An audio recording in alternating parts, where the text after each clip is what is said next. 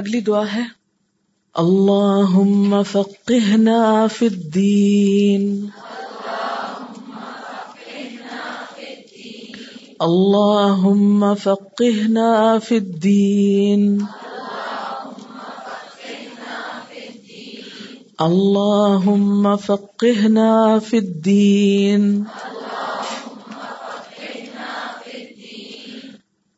اللہم اے اللہ فقہنا سمجھ دے ہم کو فی الدین دین میں.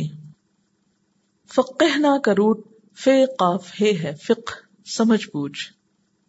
دعا مانگی جا رہی ہے کہ اے اللہ تو ہمیں دین میں سمجھ بوجھ دے, دین کو سمجھنے کی توفیق دے, دین کا فہم دے. دین کیا ہے؟ طریقہ زندگی. کون سا؟ اللہ کا پسندیدہ, کہ وہ ہم کو سمجھ آ جائے. جب سمجھ آئے گا تو ہی عمل ہوگا نا.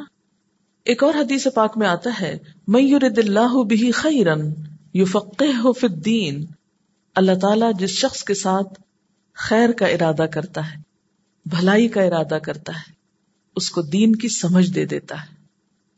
جس کو دین کی سمجھ مل گئی گویا اس کو اللہ تعالیٰ کی طرف سے بھلائی کی خوشخبری مل گئی. اگر ہم کو دین سمجھ میں آتا ہے تو اس کا دوسرا مطلب کیا ہے؟ کہ اللہ تعالیٰ ہمارے ساتھ بھلائی فرما رہے ہیں, ہمارا بھلا کر رہے ہیں. ہم میں سے کون ہے جو یہ نہیں چاہتا کہ اس کے ساتھ بھلا کیا جائے اور وہ بھلا اور خیر اس کے رب کی طرف سے ہو؟ اس سے بھی زیادہ کوئی خوش قسمتی کی بات ہو سکتی ہے؟ یہ بہت بڑی سعادت اور بہت بڑا آنر ہے. دین کی سمجھ. اے اللہ ہمیں دین کی سمجھ بوجھ عطا فرما. ہم دعا مانگیں گے تو اللہ تعالیٰ ہمارے لیے سمجھنے کے راستے آسان فرما دیں گے, ورنہ کہیں ایسا نہ ہو کہ یہاں ہم آ کر بھی بیٹھے ہوئے ہوں اور بات ہماری سمجھ میں ہی نہ آئے. اللہم فقہنا فی الدین,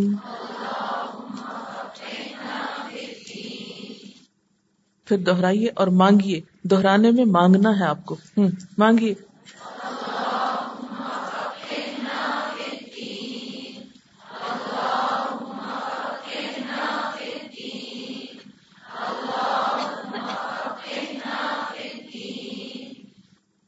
آپ نے پروسپیکٹس پڑھا تھا, ایک دو لوگوں کی آواز آئی ہے. اس کے شروع میں ایک آیت پڑھی تھی, سورۃ التوبہ کی آیت نمبر ایک سو بائیس ہے وما کان المؤمنون لینفروا کافہ فلولا نفر من کل فرقۃ منہم طائفۃ لیتفقہوا فی الدین ولینذروا قومہم اذا رجعوا الیہم لعلہم یحذرون. اس کا مطلب ہے ضروری نہیں تھا کہ تمام کے تمام مومن نکل کھڑے ہوتے. کس کے لیے؟ جنگ کے لیے. فلولا تو کیوں نہ ایسا ہوا کہ نفر من کل فرقۃ منہم طائفۃ, کہ ان کے ہر بڑے گروہ میں سے کچھ لوگ نکلتے. کس کام کے لیے نکلتے؟ لیتفقہوا فی الدین, کہ وہ دین میں سمجھ بوجھ پیدا کرتے. اور پھر کیا کرتے؟ ولینذروا قومہم, اپنی قوم کو آگاہ کرتے, خبردار کرتے. کب؟ اذا رجعوا الیہم, جب ان کی طرف واپس آتے. کیوں؟ لعلہم یحذرون, تاکہ وہ بھی بچ جاتے. کس سے؟ دنیا کی مشکلات سے اور آخرت کے عذاب سے. تو بتایا یہ جا رہا ہے کہ اگرچہ اللہ کے راستے میں جنگ کرنا ایک بہت بڑا کام ہے, بہت نیکی کا کام ہے, اور سورۃ توبہ میں خاص طور پر اس کے لیے ابھارا گیا. اس سے سب لوگوں کے دل میں خیال کیا آیا؟ کہ صرف جنگ پر جانا ہی ایک بڑی نیکی ہے. اس موقع پر یہ کہا گیا کہ ضروری نہیں کہ سب لوگ میدان جنگ میں ہی جایا کریں, بلکہ کچھ لوگوں کو کیا کرنا چاہیے؟ وہ علم کے راستے پر نکلیں. اور کس طرح ابھارا گیا؟ فلولا نفرا, کیوں نہ نکلے. کچھ لوگوں کو نکلنا چاہیے تھا, اور کہاں سے نکلنا چاہیے تھا؟ اپنی بڑی آبادیوں میں سے کچھ لوگ, ہم چھوٹے چھوٹے گروہ.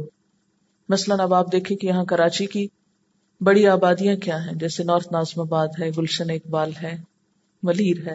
تو اب وہ سارے کے سارے تو نکل کے نہیں آ سکتے یہاں, لیکن کیا ہونا چاہیے کہ ہر علاقے کے کچھ لوگ نکل آئیں. وہ کیا کریں آ کر؟ لِيَتَفَقَّهُ فِي الدِّينِ، وہ دین میں سمجھ بوجھ پیدا کریں، اپنا وقت لگائیں، محنت کریں، یا دوسرے شہروں سے نکل کر آئیں، پھر سمجھ بوجھ پیدا کرنے کے بعد واپس جائیں، اور واپس جا کے کیا کریں؟ وَلِيُنذِرُوا قَوْمَهُمْ، اپنی اپنی قوم کو، اپنے لوگوں کو، اپنے علاقے کے رہنے والوں کو خبردار کریں۔ اور ایسا کرنا کیوں ضروری ہے؟ لَعَلَّهُمْ يَحْذَرُونَ، تاکہ وہ بھی بچ جائیں، یعنی سمجھنے کے بعد یہ لوگ جا کر ان کو بھی سمجھائیں، وہ بھی دین کی سمجھ بوجھ حاصل کریں، اور پھر وہ بھی اپنے برے انجام سے بچ جائیں۔ یہ مسلمانوں کی ایک بہت بڑی ذمہ داری ہے۔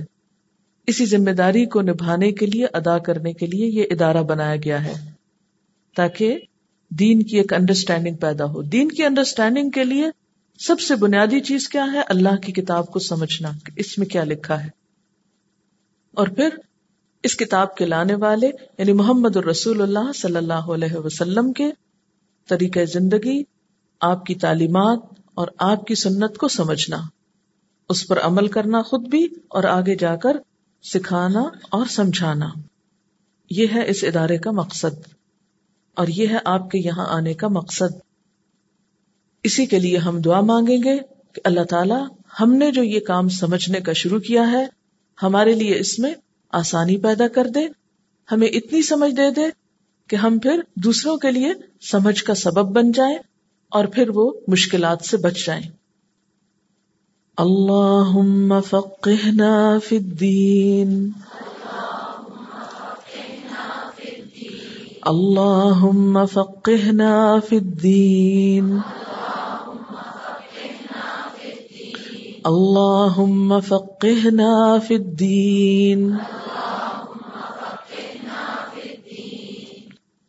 نبی صلی اللہ علیہ وسلم نے فرمایا، خیارکم فی الجاہلیت خیارکم فی الاسلام اذا فقہوا، تم میں جو لوگ جاہلیت میں اچھے تھے وہی اسلام میں بھی اچھے ہوں گے جبکہ وہ سمجھ بوجھ اپنے اندر پیدا کر لیں۔ یعنی ایک شخص دین سے بہت دور تھا، لیکن دنیا کے کاموں کا بہت ماہر و ماسٹر، وہی شخص جب دین کو سمجھ کر دین کی طرف آتا ہے تو دین میں بھی بہت آگے نکل جاتا ہے۔ تو بنیادی طور پر دین کسی کی صلاحیتوں کو ضائع نہیں کرتا، کسی کے اندر جو پوٹینشیل ہے یا قابلیت ہے اسے ضائع نہیں کرتا۔ شرط یہ ہے کہ آپ اپنی پرسنالٹی کو ری فارم کریں۔ تین دفعہ دہرائیے،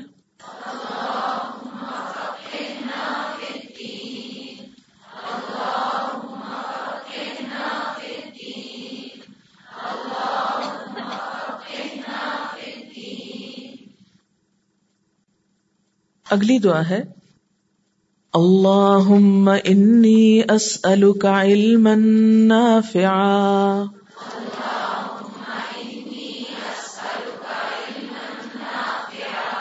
وعملا متقبلا، ورزقا طیبا، اللہم انی اسألک علما نافعا،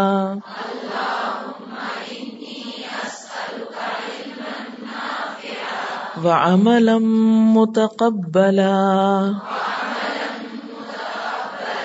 ورزقا طیبا، اللہم انی اسألک علما نافعا،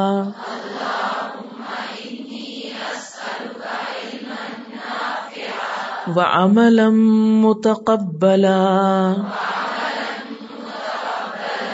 ورزقا طیبا۔ اللہم، اے اللہ، انی، بے شک میں، اسألک، سوال کرتا ہوں تجھ سے، مانگتا ہوں تجھ سے، علما، علم، نافعا، نفع دینے والا، وعملا، اور عمل، متقبلا، قبولیت والا، ورزقا، اور رزق، طیبا، پاکیزہ۔ اے اللہ، میں تجھ سے نفع دینے والے علم، قبول ہونے والے عمل، اور پاکیزہ رزق کا سوال کرتا ہوں۔ پیچھے ہم نے علم کی دعا مانگی، یہاں کیا مانگ رہے ہیں؟ کہ کون سا علم جو ہمیں فائدہ دے، علما نافعا، فائدہ دینے والا علم. اب دیکھیں کہ علم کے لیے انسان کو بہت محنت کرنی پڑتی ہے، بہت کوشش کرنا پڑتی ہے، اس کے لیے مشقت کرتا ہے انسان، صبر کرتا ہے، بہت سی چیزوں کو برداشت کرتا ہے. لیکن اتنی تکلیفیں اٹھانے کے بعد اگر کوئی چیز انسان حاصل کرے اور وہ بھی فائدہ مند نہ ہو تو آپ دیکھیے کہ کتنے افسوس کی بات ہے نا. ہمارے ہاں عام طور پر لوگ کچھ بھی پڑھنے یا سیکھنے لگ جاتے ہیں، کس لیے؟ بسا اوقات صرف اس لیے کہ لوگوں میں اس کی بہت ویلیو ہے، اس لیے کہ زمانے میں اس کی یا لوگوں میں اس کی بہت مانگ ہے یا ویلیو ہے، اس ڈگری کے حاصل کرنے والے کو بہت عزت ملتی ہے، فلاں ڈگری کو حاصل کرنے سے بہت اچھی جاب مل جاتی ہے، دنیا کا کچھ فائدہ ہو جاتا ہے. عموماً جب ہم کوئی بھی علم حاصل کرتے ہیں تو کیا سوچ کر حاصل کرتے ہیں؟ صرف دنیا کا فائدہ دیکھتے ہیں، اچھی جاب مل جائے گی، لوگوں میں ایک شان و شوکت ہو جائے گی، دوسروں کو فائدہ پہنچا سکیں گے، اپنی سیلف سیٹسفیکشن کے لیے بسا اوقات کرتے ہیں، چاہے کوئی ویلیو ہو یا نہ ہو، ہمیں شوق ہوتا ہے کچھ چیز سیکھنے کا یا پڑھنے کا. ہم میں سے بہت کم لوگ یہ سوچتے ہیں علم حاصل کرتے وقت کہ اس کا استعمال کیا ہوگا، اس کا فائدہ کیا ہوگا، میری ذات کو یا دوسرے لوگوں کو. بسا اوقات ہم صرف دوسروں کی دیکھا دیکھی کچھ سیکھنے لگ جاتے ہیں اور عملی زندگی میں اس سے ہمیں کوئی بھی فائدہ نہیں ہوتا. بہت سے لوگوں کو دیکھا گیا ہے کہ وہ میڈیکل کے چار پانچ سال دن رات محنت کر کے پڑھتے ہیں، ڈگری حاصل کرتے ہیں، لیکن جب پڑھ چکتے ہیں ان کے نام کے ساتھ ڈاکٹر تو لگ جاتا ہے مگر زندگی بھر پریکٹس نہیں کرتے، کبھی وہ کسی کو کچھ بھی فائدہ نہیں پہنچاتے.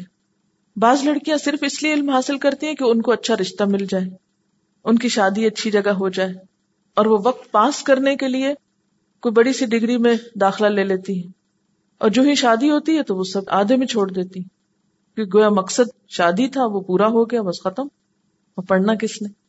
تو آپ دیکھیں کہ اس پڑھنے میں جتنا پیسہ لگا، جتنا وقت لگا، جو ایفرٹ لگی، وہ سب کہاں گئی؟ ختم ہو گئی نا یہیں پر. نتیجہ کیا نکلا؟ کچھ بھی نہیں.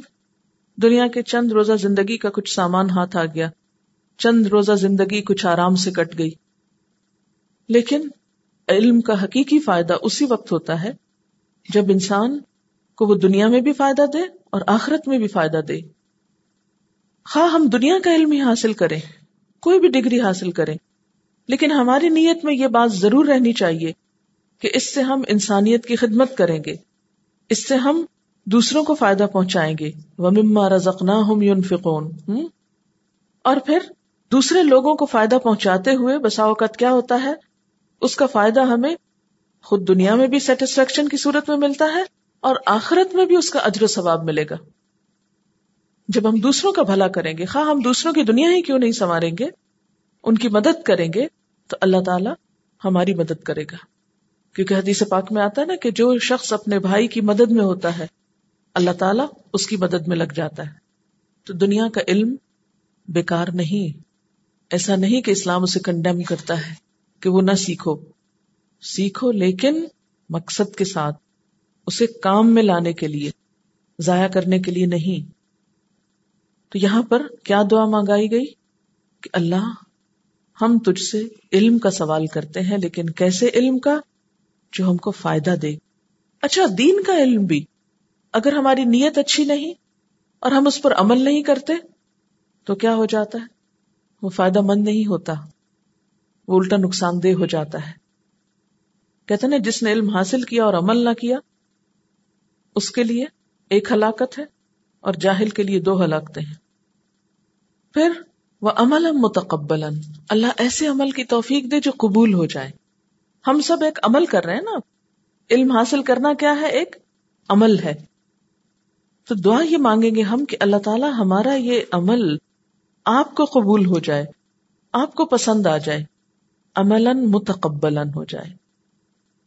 ہم جتنی بھی بھاگ دوڑ کر لیں، جتنی بھی محنت کر لیں، جتنے بھی نمبر لے لیں، اگر اللہ تعالیٰ نے قبول نہ کی ہماری یہ کوشش تو کیا فائدہ، کچھ فائدہ نہیں.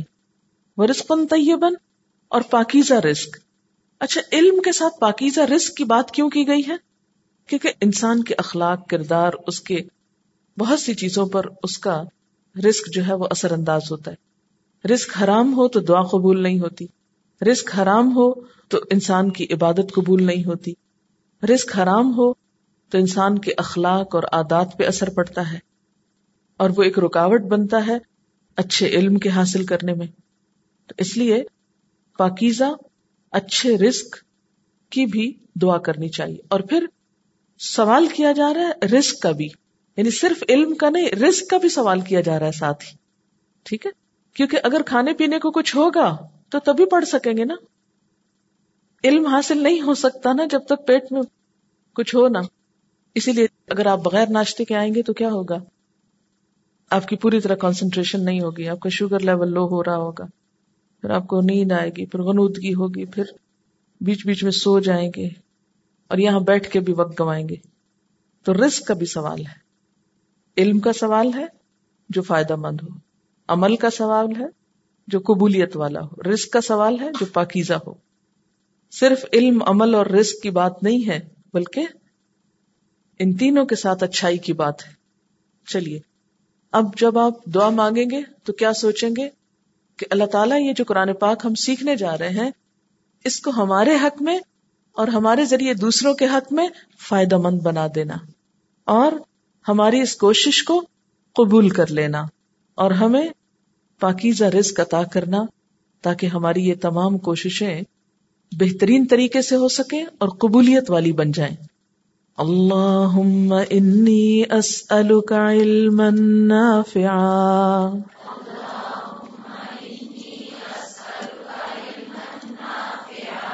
وعملا متقبلا ورزقا طیبا.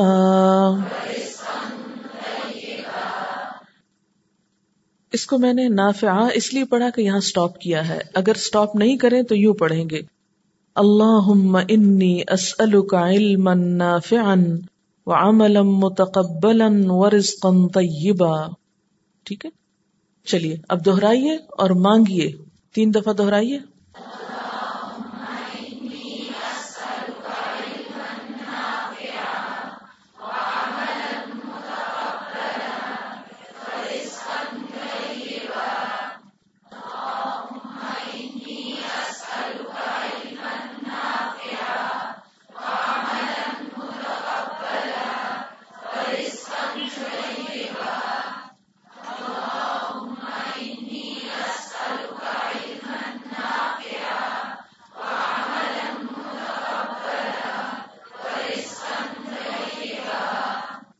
کیا آپ واقعی چاہتے ہیں کہ آپ کو جو علم مل رہا ہے اسے آپ استعمال کر سکیں اور اس سے فائدہ ہو؟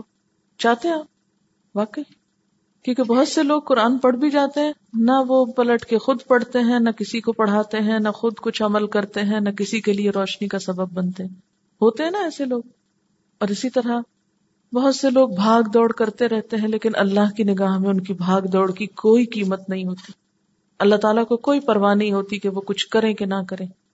ایسا شخص پر خوش قسمت ہے کہ بد قسمت ہے جس کے علم سے کوئی فائدہ نہ ہو اور جس کی کوششوں کو قبولیت نہ ہو. کس قدر بد قسمت ہے نا ایسا شخص, ہے کہ نہیں؟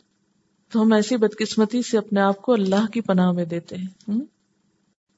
اسی لیے اگلی دعا ہے اللہم انفعنا بما علمتنا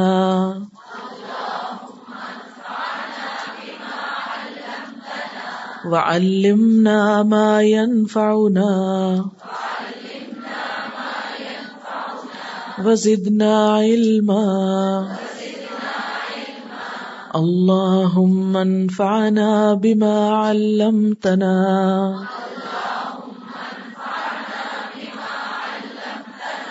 وعلمنا ما ينفعنا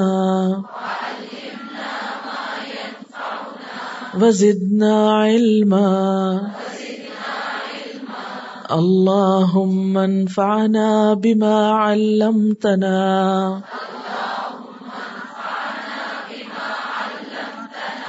وعلمنا ما ينفعنا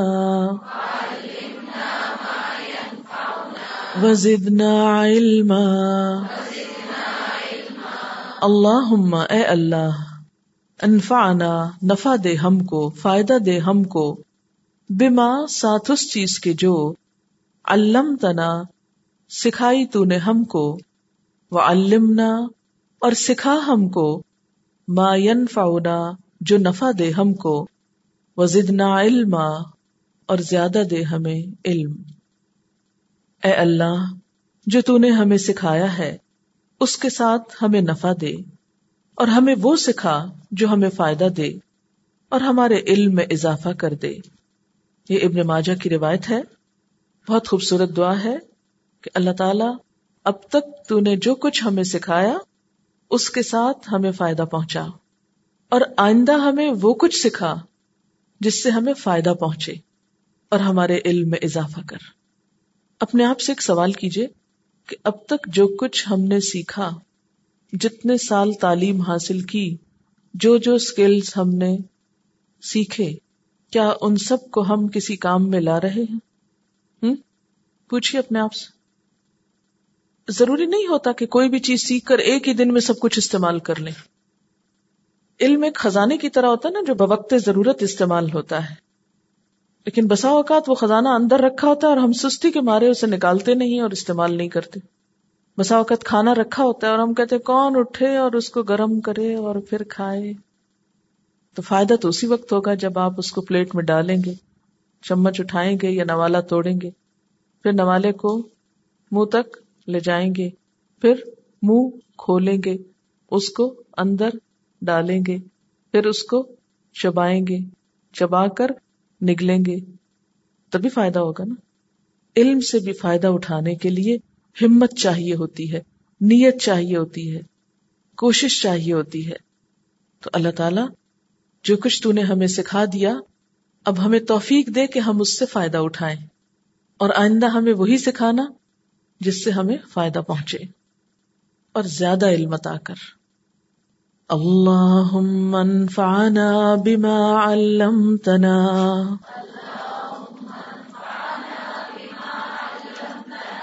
وعلمنا ما ينفعنا، وزدنا علما۔ تین دفعہ دہرائیے، مانگیے دعا۔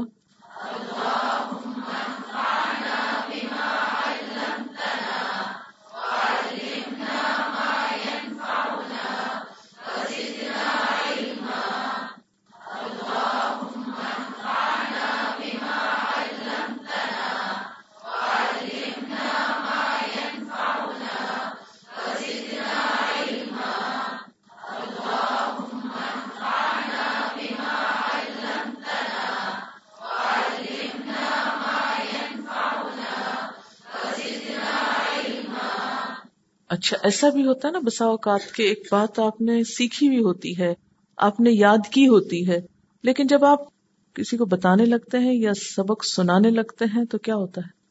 آپ بھول جاتے ہیں۔ پھر آپ کو کیا ہوتا ہے؟ پریشانی ہوتی ہے نا کہ یا اللہ وہ مجھے آتا تو تھا لیکن اب جس وقت ضرورت پڑی اس وقت کیوں نہیں سامنے آیا۔ تو گویا علم تو تھا آپ کے پاس، چیز تھی، لیکن بوقت ضرورت آپ اس سے فائدہ نہیں اٹھا سکے۔ اب جب آپ دعا مانگیں گے تو اس میں یہ نیت رکھیں گے کہ یا اللہ جو کچھ ہم یاد کریں، جو کچھ ہم سیکھ لیں، ضرورت پڑنے پر ہم اسے استعمال بھی کر سکیں، اس سے فائدہ بھی اٹھا سکیں۔ جی چلیے، میں پڑھتی ہوں، ساتھ پڑھیے، پھر اس کے بعد آپ پڑھیے۔ اللہم انفعنا بما علمتنا، وعلمنا ما ينفعنا، وزدنا علما۔ تین دفعہ دہرائیے۔